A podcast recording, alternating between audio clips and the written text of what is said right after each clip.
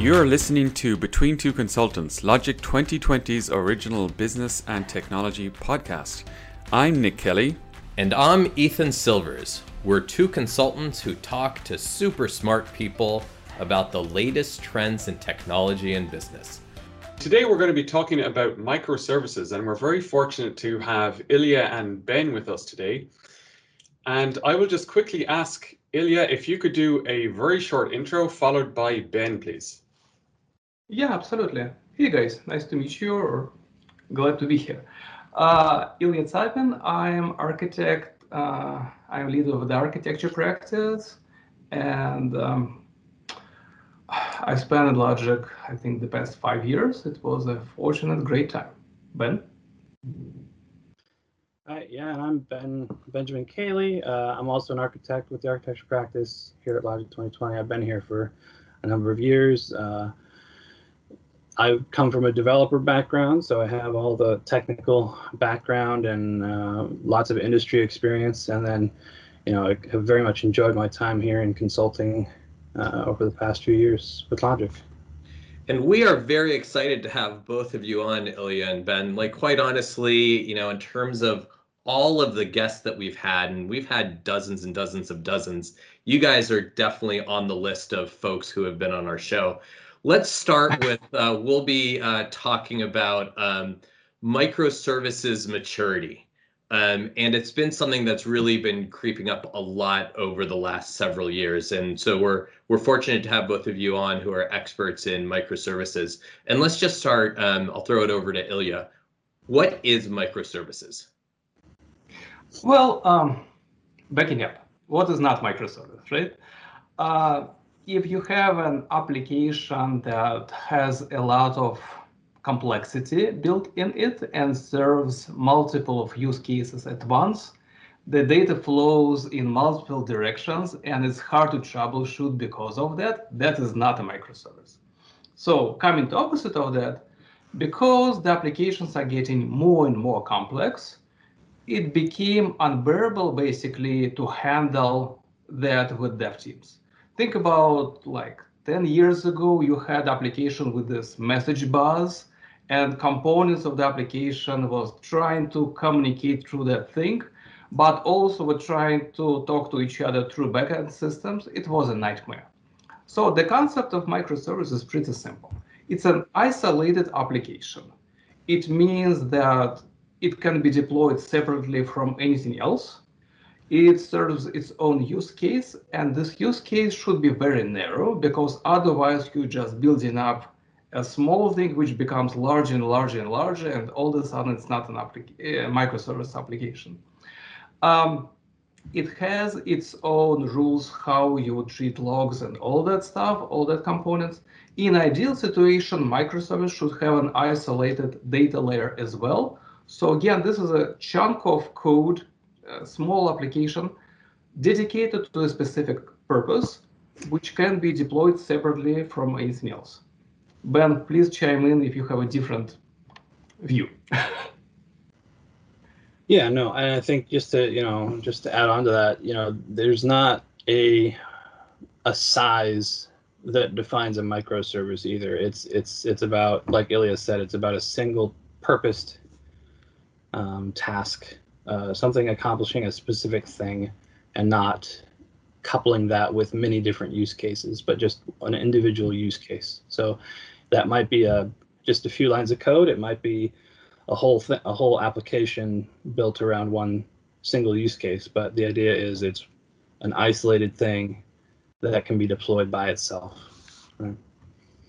Can we uh, just go a little bit further? And by the way, Ben and Ilya, thanks for that. Um, first time on on this uh, show between two consultants, and you guys are absolutely killing it.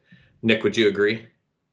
Yeah, I'd agree. Um, definitely in our top 10 yeah of top yeah, 10 not top gonna, 2 i was going to say top 15 but you know like th- that works um in terms of like when you're like real world benefits so you you use microservices and now it's out in the wild and you've re-architected what are now the benefits that the business and um, the technology team is going to see by having microservices out there Well, first of all, it's easier to develop because again, it's isolated thing. So from a development standpoint, you can split the work in your dev team, assigning a dedicated microservice to dedicated uh, members of the team, and they work in this small uh, on this small scope.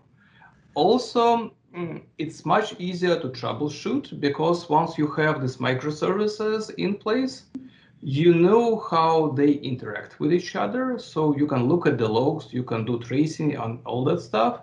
It is much easier for you to understand and isolate the problem if you have like a production issue or anything like that.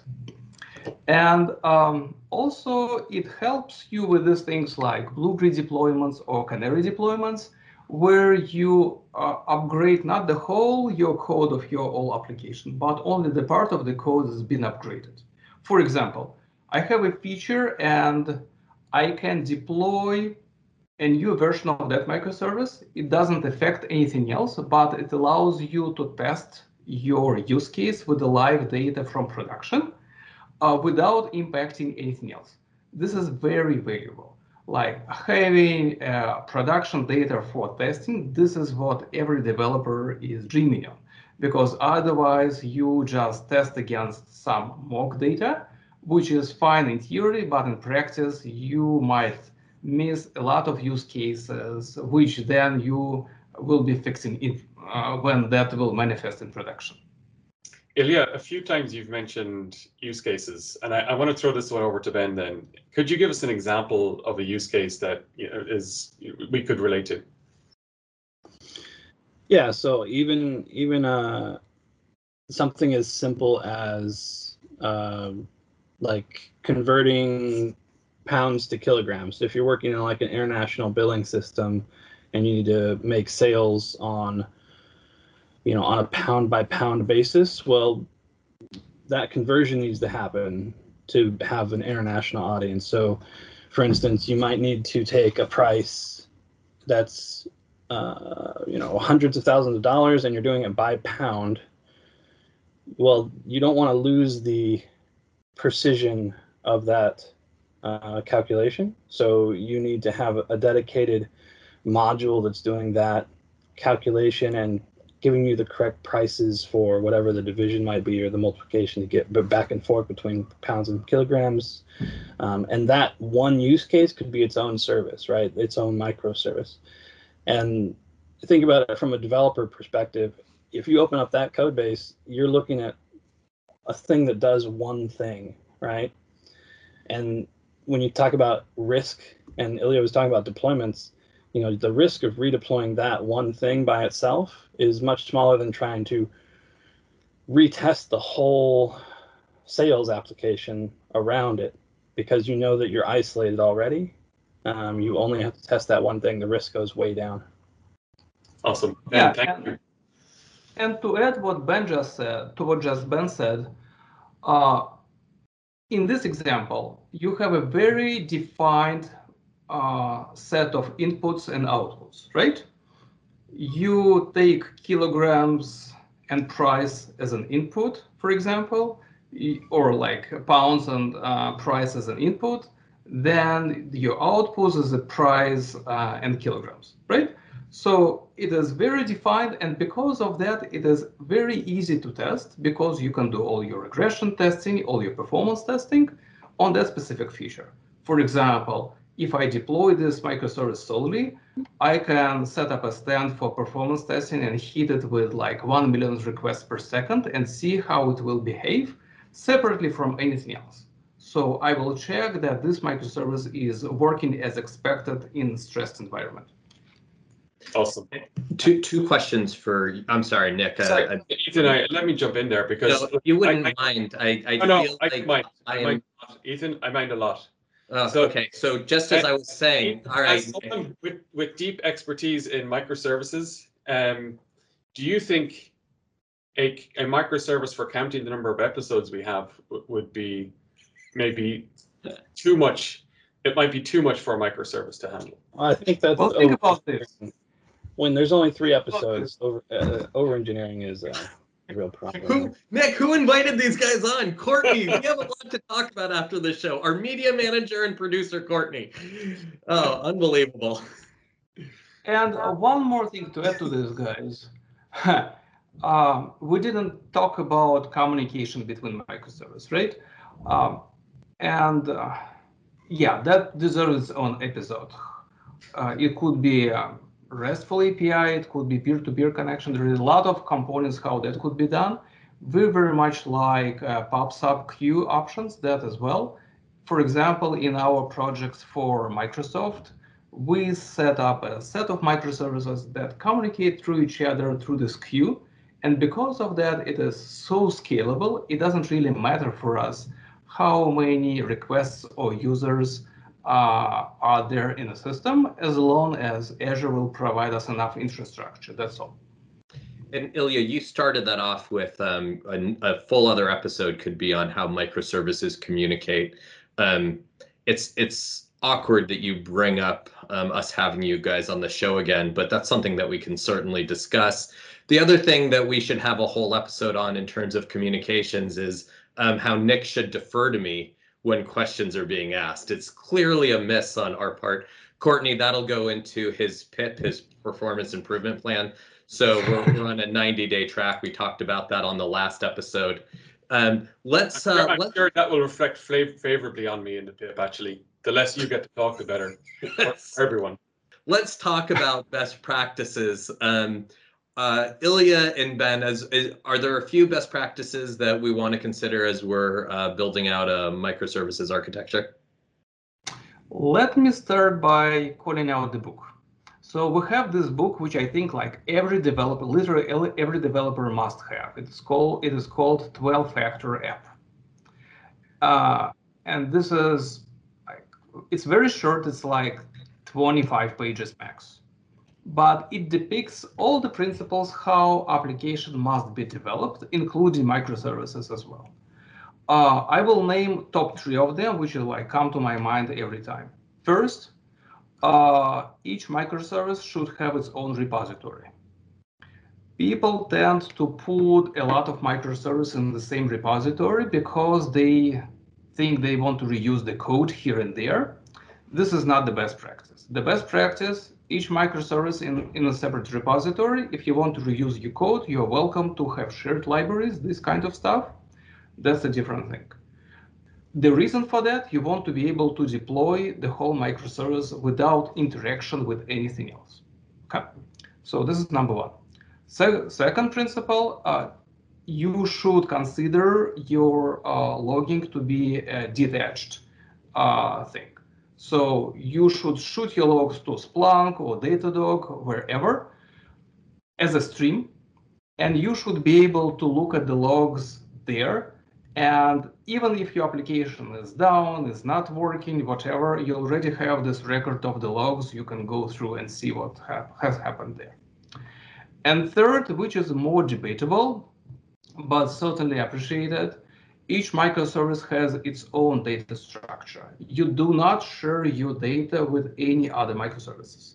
There are schools which consider that the data layer could be shared between them. Uh, my personal opinion, this is not optimal because you introduce complexity and you violate the microservices principles. Uh, but this is my personal opinion. Ben, would you like to disagree with anything that Ilya just said?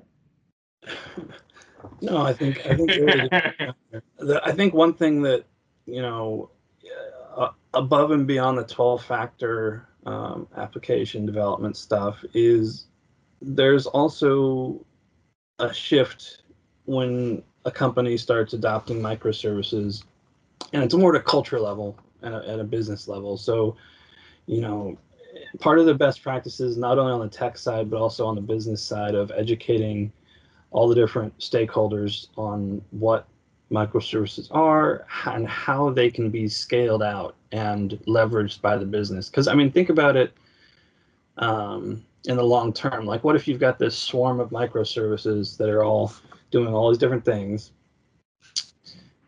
What if you need that that you know kilogram to pound conversion thing on five different applications. Well, now you, you don't have to write it five times. You already have one microservice that does that. But you need a way to have the business understand that now you've got all these features, all these functions out there, and they don't have to keep reinventing the wheel. They can start building and having momentum gathering on all the features that they've already built. So if you can bring the business along with the development and the technical teams, then you you can actually make some really interesting changes. And we've seen that with some of our clients as well. Yeah, and then like I always want I will always like to bring the use case to the edge. So in this example, like if you have one microservice, it's fine. 10 is fine. But how you would handle 2000? How you would handle 10,000 microservices? That's a really interesting story. And also how you would move a monolithic application, which is like big, giant piece of code, to the microservice pattern. We'll talk about in our next episodes, I guess. next episode. I, I, let maybe you guys just want to host it from now on. Um, So, so uh, enjoy your company. Nick, uh, unfortunately, we're running out of time. This has been one of um, definitely one like of all the episodes. This has been one of the enjoyable ones. Although, like quite honestly, all of them are quite enjoyable. Nick, just like before we sign off, would you agree with the statement that Ilya and Ben, everything that they've known, they've basically learned from us? Yeah, I think it's pretty fair, and uh, obviously a lot of the content of the the twelve factor book um, got its inspiration from the show. So it's good to see it come full circle. Uh, Nick, anything else before we uh, sign off? No, this is this has been great. Thank you both, gents. It's it's been a pleasure and uh, always good to learn new things. Good to be here. Yeah. Uh, thanks everybody for watching another episode of Between Two Consultants. I'm Ethan Silvers. I'm Nick Kelly. Take care, everybody.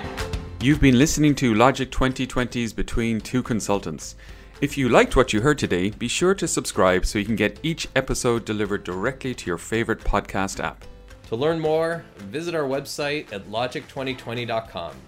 You can also find us, Nicholas Kelly and Ethan Silvers, on LinkedIn. So give us a follow. See you next time.